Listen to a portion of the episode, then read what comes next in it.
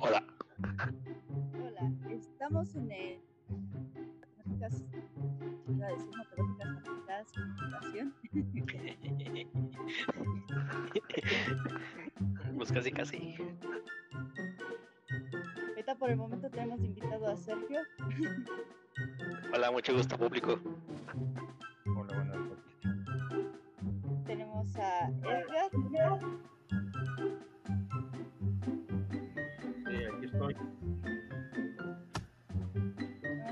Invitado especial a Ángel. Ah, bueno. Sí, Sí, te escucha. escuchas bien. Y tenemos a Gerardo. Chale, Gerardo, tienes voz de silla. ¿Sí me escuchas? Sí.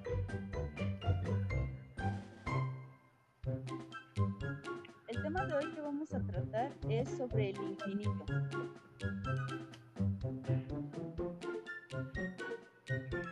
Ok. Me parece infinitamente correcto. El tema del infinito, vaya, sería como un tema de no acabar entonces. Algo, algo inconmensurable, pero agradable. El tema del infinito. ¿Qué es el infinito realmente entonces? A mí, ah, haz de cuenta, cuando iba en la universidad, cuando tomé la materia de álgebra superior, que la tomé con Baltasar, este Baltasar tomaba de ejemplo el, el hotel de las, de las habitaciones infinitas.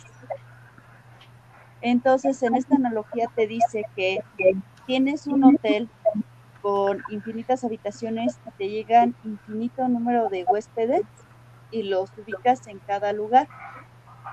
Entonces dice, hay que tener presente el hecho de que son habitaciones infinitas, ¿no? Y digamos, ya tienes ocupadas todas las habitaciones con infinito número de huéspedes y te llega un huésped más. ¿Qué haces? Entonces el ejemplo de la paradoja dice que recorres a todos a una habitación siguiente porque hay infinito número de habitaciones todos los recorres y en la habitación que te sobra, entre comillas, metes a nuevo huésped. Ok. Sí, aplica Esa ese fue- mínimo. Sí, si no mal recuerdo, esa paradoja creo que es del hotel de, de un matemático muy, muy reconocido que es David Hilbert. Y él, junto con otro matemático muy famoso llamado Cantor, trataron de definir el infinito, de establecerlo en las matemáticas, ya que en ese tiempo, en los tiempos de esos dos matemáticos, aunque no lo creamos, el infinito no era considerado como algo que los matemáticos aceptaran 100%. Era como el cero antes de su descubrimiento. Algunas culturas no tomaban el cero y aquí entonces los matemáticos en esos tiempos no admitían el infinito. Decían que no podíamos trabajar con el infinito. Pero precisamente con ese ejemplo y esa paradoja de David Hilbert, poco a poco fue que la comunidad matemática fue aceptando eh, la definición de infinito. Muy bien.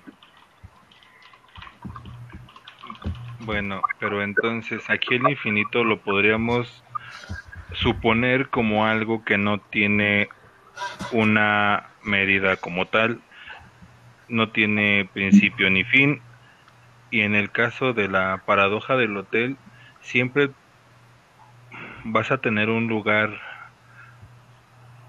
accesible para todas las personas, para toda persona que llegue, porque siempre vas a poder tener uno más, no importa en qué dirección lo lo necesites, ¿no? Si el infinito sigue siendo algo inconmensurable, aunque a mi parecer, a mi parecer, habías mencionado que el infinito no tiene principio ni fin. Yo creo que el infinito sí tendría principio, pero el fin obviamente no. sí se puede crear algo y hacerlo infinito. Y creo que un buen ejemplo sería este eh, el universo, por así decirlo. Si estamos de acuerdo que la teoría del Big Bang fue el inicio del, del universo y si se, suponemos que se sigue expandiendo, entonces el, el universo tuvo un principio, pero no va a tener un fin. Bueno, depende ahí específicamente cómo quieras medir el universo, ¿no? Porque, pues si el universo sigue creciendo, de algún modo, o sea, sería finito. Tendría un espacio, o sea, ¿cómo se llama? Designado en algún momento, o sea, del tiempo.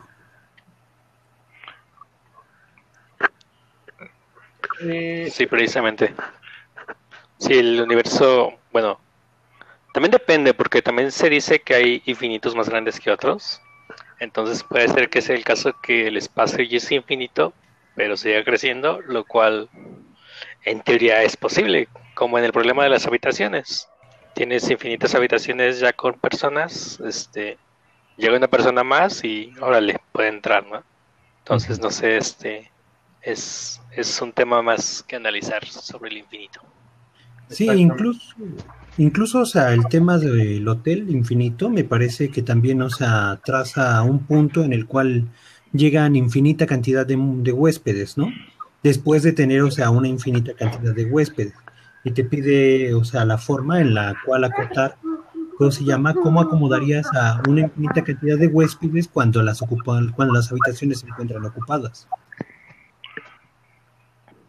Yo había visto también una película ahí que se llama Bajo la misma estrella, que seguro por aquí la han escuchado mucho. Hay una parte en la cual este, los protagonistas, yo no la he visto, yo voy a ser sincero, yo no la he visto.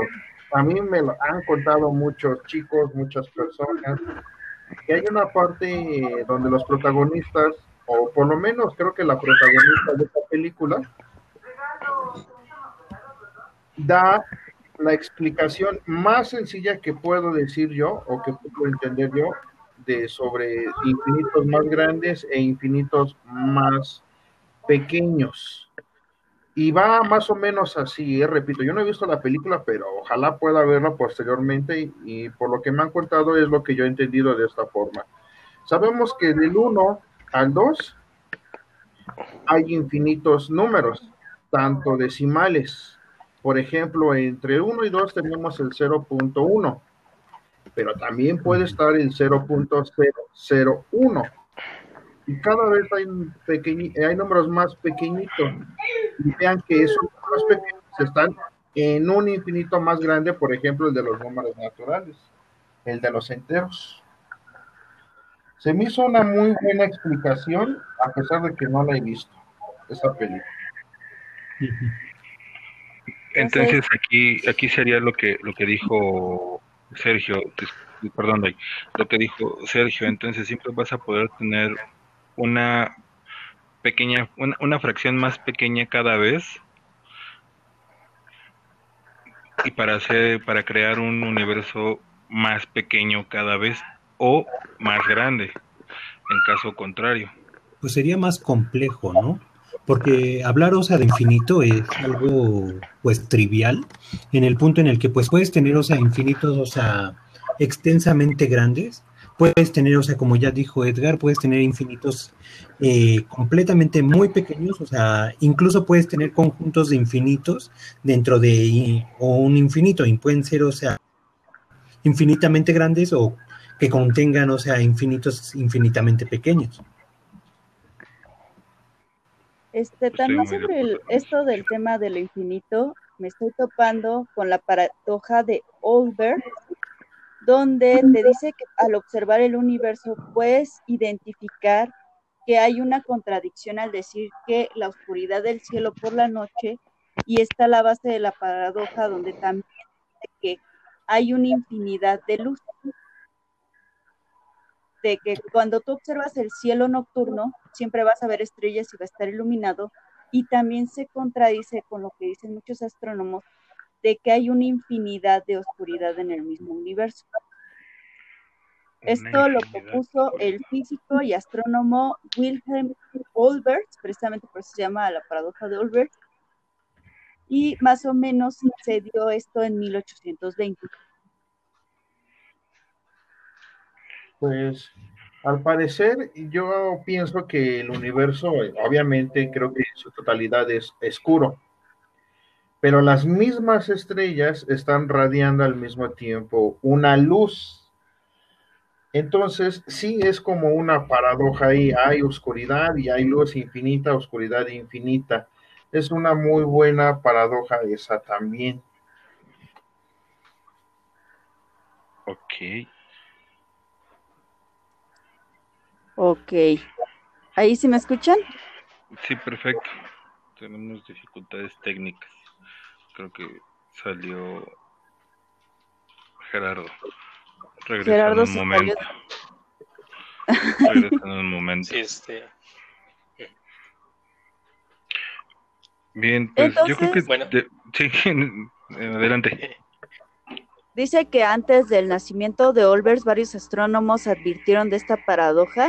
Tal fue el caso de Johannes Kepler, también es alemán, quien se valió de ella para contemplar sus estudios acerca del universo y su supuesta cualidad del infinito a principios de 1700, y Edmund Halley, proveniente de Gran Bretaña, intentó justificar el hecho de que existieran zonas oscuras en el cielo, proponiendo que, si bien el universo es en efecto infinito, las estrellas no presentan una distribución uniforme. Mm, yo creo que esa, esa paradoja, a mi parecer, eh, como yo soy más matemático, no tanto de física, no la podría comprender muy bien. Yo metí otra paradoja relacionada y tal vez más sencilla que sí pueden comprender los demás y sería la siguiente de aquí. La paradoja de Aquiles y la tortuga, así se llama. Resulta que un día eh, Aquiles, que era el corredor más rápido de la antigua Grecia, este, tenía que correr con una tortuga, pero esta tortuga tenía que salir medio metro antes o les daba una ventaja a este Aquiles a la tortuga, pero aquí viene lo interesante. Cuando esta tortuga ya recorrió medio metro, Aquiles apenas iba a salir. Cuando la tortuga ya había recorrido el metro completo, Aquiles entonces apenas había recorrido el medio metro. Cuando la tortuga ya llevaba metro y medio, Aquiles llevaba la mitad de esa distancia recorrida. Es decir, es la paradoja de la tortuga. Se podría decir que Aquiles nunca iba a poder alcanzar la, la tortuga porque la tortuga siempre iba a ir media distancia por delante, no importa en qué tiempo fuera, la tortuga siempre le iba a llevar media distancia de ventaja. Esa es una paradoja sobre el infinito, eh, de los infinitos más pequeños, por así decirlo. También Ok, correcto. Pero yo creo que aquí, siendo la, la paradoja matemática, yo creo que intenta explicar el, el movimiento rectilíneo uniforme. Y eso quiere decir que a, la, a, una distancia recorrida dentro de, de un segmento Sí, y otra parte X tiempo después que dice la paradoja que no, no importa el tiempo, nunca, nunca lo va a alcanzar por la por la ventaja ¿no? que ya lleva, o sea, la, distancia que siempre va a ser, la distancia que tiene de ventaja siempre va a ser una constante en, en respecto al, a, la, a Aquiles. la tortuga siempre va a tener un punto, un, segmento más de ventaja sobre, sobre Aquiles y va a ser una constante. Exacto. Precisamente entonces también es como que ahí cada vez habría una distancia cada vez más pequeñita, pero en teoría nunca podría alcanzarlo. Sí, sí, también, también eso es, o sea, no, no importa qué, qué tan, tan, tan cerca esté Aquiles de la tortuga, siempre va a tener una distancia respecto a ella y nunca va a darle alcance.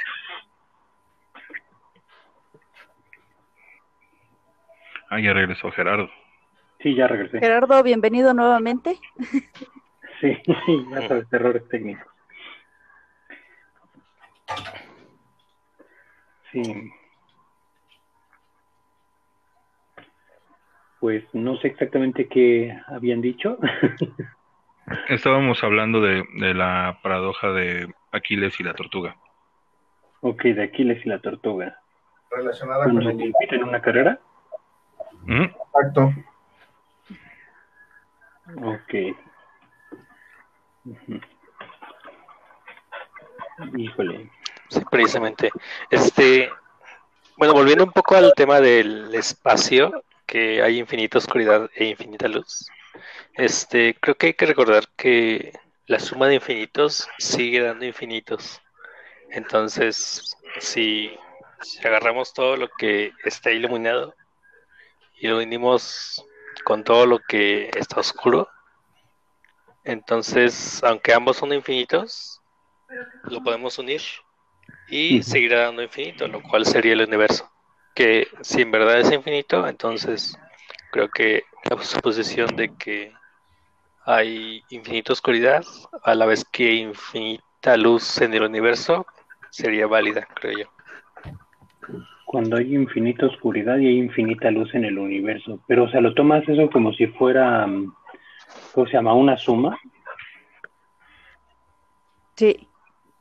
Sí, yo así lo Sí, entendí. una suma, Sí, sí, yo, yo, yo creo por lo que le entendía a, a Sergio es como superponer el, el infinito 1 y sumárselo al infinito 2 y todo va a encajar perfectamente en un espacio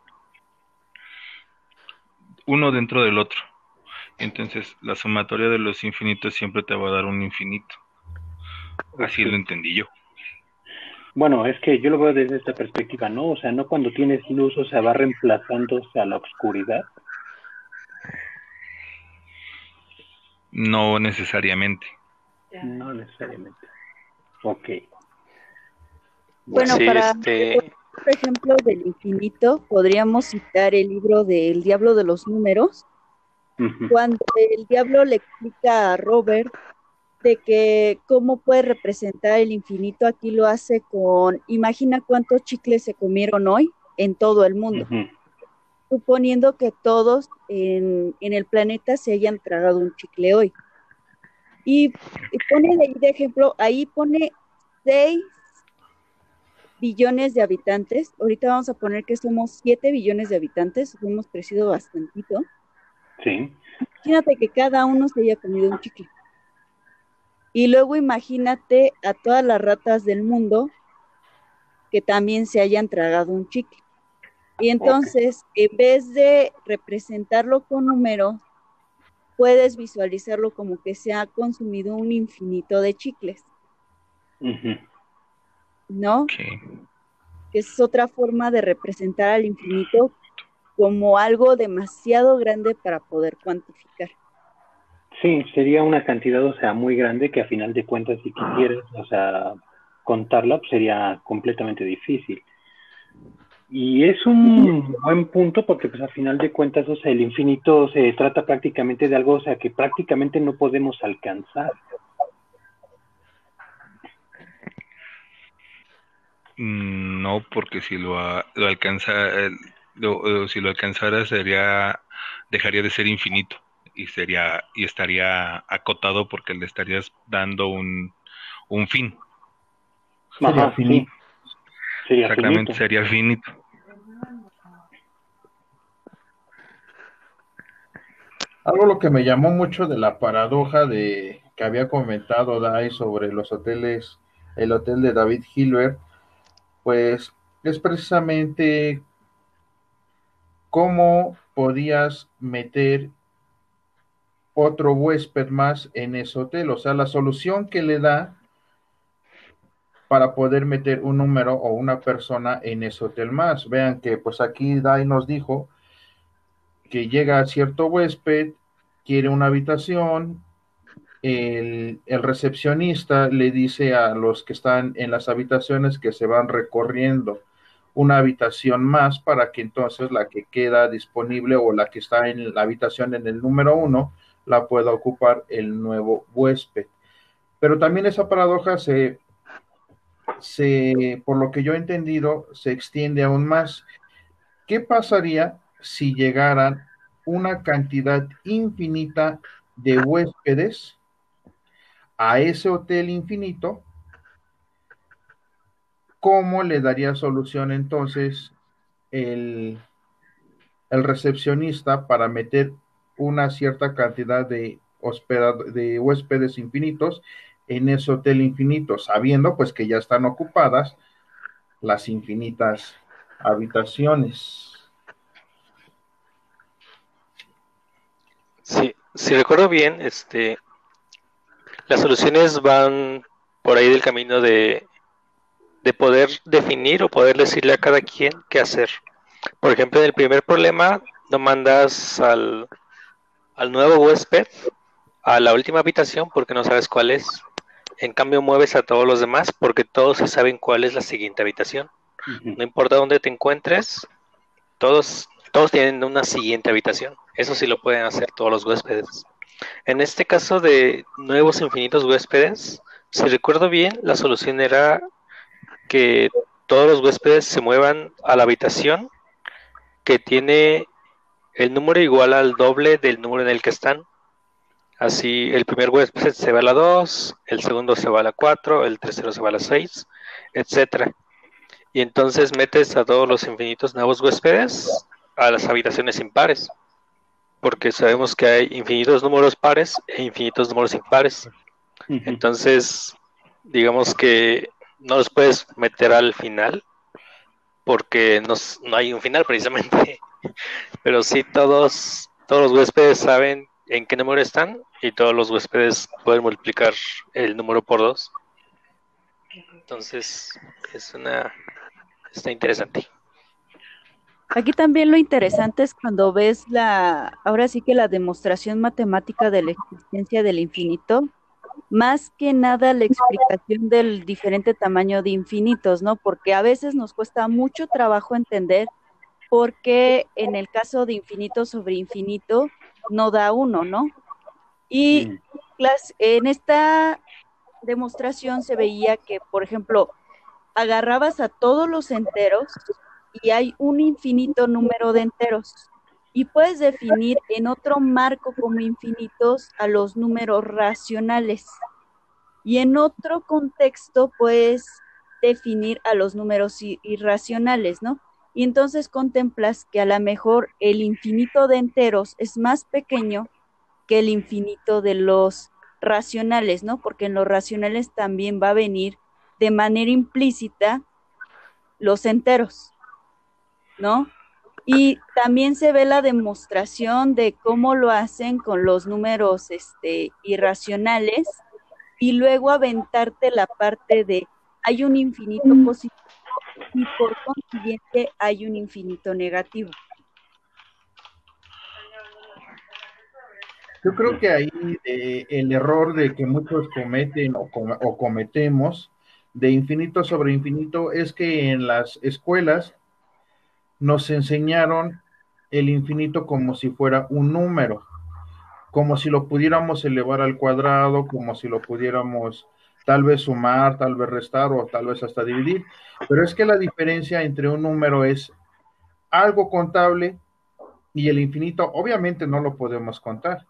Además, el infinito, el símbolo, como nosotros lo conocemos, precisamente es un símbolo. Un símbolo, pues que no lo podemos dividir o no les podemos hacer las operaciones básicas que nosotros conocemos precisamente porque es un símbolo más no un número. Ya saben que los números se elevan al cuadrado, a una potencia X, les podemos calcular raíces, le, los podemos sumar con otros números, etcétera, etcétera, etcétera, pero aquí muchos se confunden y tratan al infinito como si fuera un número, cuando realmente simplemente es un símbolo para representar algo inalcanzable. Por lo tanto, pues no podríamos hacer esas operaciones con un símbolo. Pues es que habría que verificar también las limitaciones, o sea, que tiene bueno, o sea, que tenemos a la hora, o sea, de operar, o sea, con infinitos, ¿no? Porque, pues, mira, eh, como tal, eh, cuando operamos con el símbolo de infinito, en el caso, o sea, de la suma, se puede hacer, incluso, o sea, con la multiplicación, o sea, se puede multiplicar un infinito por otro, y estos, o sea, te permiten, o sea, que vuelva a ser infinito, o sea, otra vez. Los problemas se dan justamente cuando empezamos a operar, o sea, con el opuesto de estas operaciones. En el caso de la suma, pues cuando hacemos una resta y en el caso o sea, de la multiplicación, cuando hacemos una división, y nos damos cuenta que llegamos a valores o, eh, ¿cómo se llama?, complejamente grandes o complejamente pequeños, que no es tan fácil acotarlos y finalmente, o sea, llegamos a un punto en el cual, o sea, este mismo se indetermina y no podemos calcular, o sea, ya el punto en el que podemos decir, ¿sabes qué? Esto sigue siendo infinito o no no sé si me di a entender.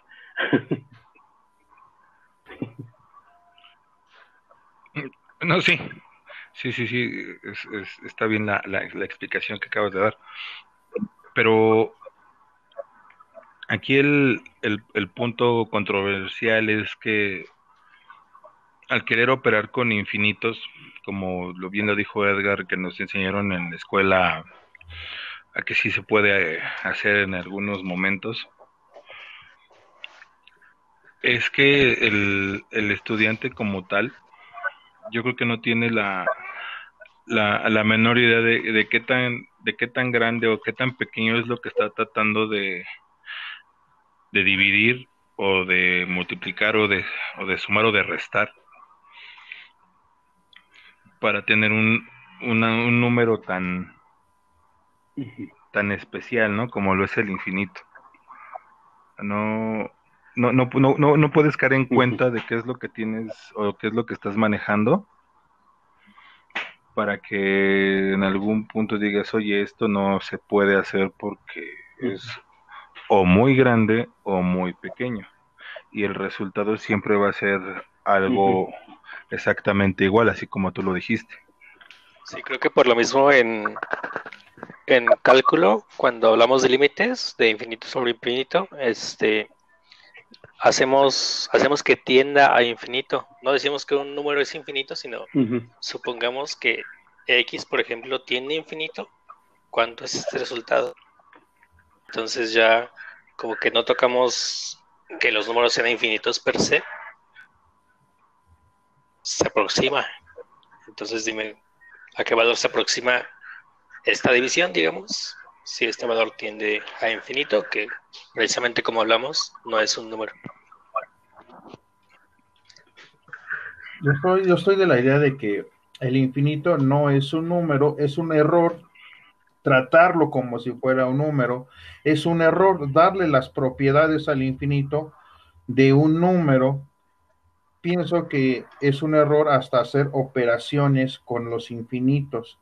Ahora que habían mencionado este Sergio, también me, acordé de un, un, evento que hubo ahí en Facultad de Ciencias sobre una, precisamente una, un coloquio sobre el infinito o un tema sobre el infinito, y ahí el, el interlocutor daba unas explicaciones muy sencillas que estoy seguro de que cualquier eh, joven que nos escuche lo, lo puede entender si quieres sumar dos infinitos, el resultado sí es infinito.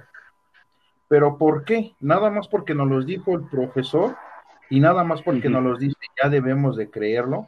No, debe de haber una explicación tanto científica como matemática. Cuando nosotros nos piden sumar infinitos, siempre imagínense algo muy grande, pero también imagínense que puede ser algo muy pequeñito a eso muy grande o a eso muy pequeño, vuélvanle a sumar precisamente otra cosa más grande u otra cosa más pequeña. Como no sabemos de qué tamaño son los infinitos que estamos sumando, tal vez sea un infinito pequeño, le sumamos un infinito grande o al revés, precisamente porque no sabemos de qué tamaño son esos infinitos, el resultado es infinito, pero no sabemos si ese resultado es un infinito grande o un infinito más pequeñito. Tal vez él lo explicó de una manera más sencilla que estoy, estoy seguro de que todos los que estuvimos aquel día en esa conferencia y, estoy seguro de que si estuviera aquí y dar esa misma explicación, todo lo, hubiéramos entendido de una manera muy sencilla. Y al final él concluye de que efectivamente también el infinito no lo podemos tratar como si fuera un número real. Sí, pues es que mira, al final de cuentas también hay que comprender que, por ejemplo, al hablar del infinito, no hablamos específicamente de tamaño o de cómo se llama o de una distancia, porque el infinito puede abarcar, o sea, tanto como puede ser una infinidad de tiempo, puede abarcar, o sea, como bien había dicho, una distancia, puede abarcar un número, puede abarcar incluso el espacio, o sea, que hay entre dos cosas, ¿no? Realmente hablar, o sea, del infinito es algo muy complejo y podríamos decir que es una abstracción, o sea, de un cero, de un objeto, o sea, que a final de cuentas pues, no podemos palpar o no podemos comprender, cómo se llama de una manera tangible. Bueno, pues ya nada más para finalizar, este, me gustaría citar los 23 problemas que propuso Hilbert en la rista amplia en el Congreso Internacional de Matemáticos en París de 1900, que en su momento generó controversia. Muchos este, matemáticos no estaban muy de acuerdo con lo que él propuso. El primero de los problemas es el problema de Cantor sobre el cardinal del continuo. ¿Cuál es el cardinal del continuo? Dos, la compatibilidad de los axiomas de la aritmética. ¿Son compatibles los axiomas de la aritmética? Tres, la igualdad de los volúmenes de dos tetaedros de igual base e igual altura. Cuatro, el problema de la distancia más corta entre dos puntos es la línea recta, la distancia más corta entre dos puntos sobre cualquier superficie en cualquier geometría. Si este nuestro auditorio quiere ahondar más, podemos publicar el resto de estos 23 problemas en nuestra página de Facebook los picudos, pueden buscar con el arroba los PI, la letra Q y el número 2. Sí, ya nada más quisiera comentar algo. La, la distancia entre dos puntos, yo creo que no es la recta pero obviamente, obviamente no tengo la demostración, no tengo la demostración, y entonces mientras no la tenga solamente es una suposición o una hipótesis. Porque si nos vamos a la esfera, porque si nos vamos a la esfera, pues obviamente la distancia entre dos puntos no sería la línea recta en una esfera, sino sería este un, eh, un ecuador, no sé el nombre eh, de las líneas de, de la esfera, pero para que se den una idea sería como el ecuador o el meridiano, no recuerdo el nombre especial para esa línea que se le llama en la esfera. Pero es muy interesante, ojalá puedan seguir leyendo el resto de los problemas ahí en nuestra página. Y creo que también estaremos platicando sobre esos enigmáticos problemas junto con los siete problemas del milenio también. Este, conclusiones, ¿alguien más quiere agregar conclusiones? Pues solo, solamente que tengamos en cuenta de que el infinito es algo que no se puede y que hagamos día a día. Perdimos a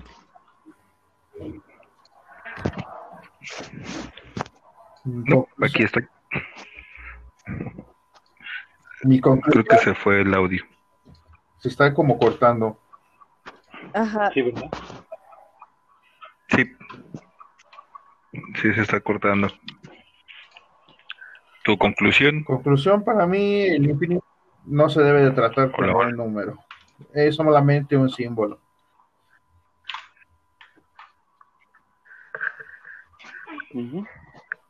Entonces, agradecemos a nuestro auditorio el habernos escuchado en esta, esta sintonía que tratamos sobre, lo, sobre la definición del número infinito.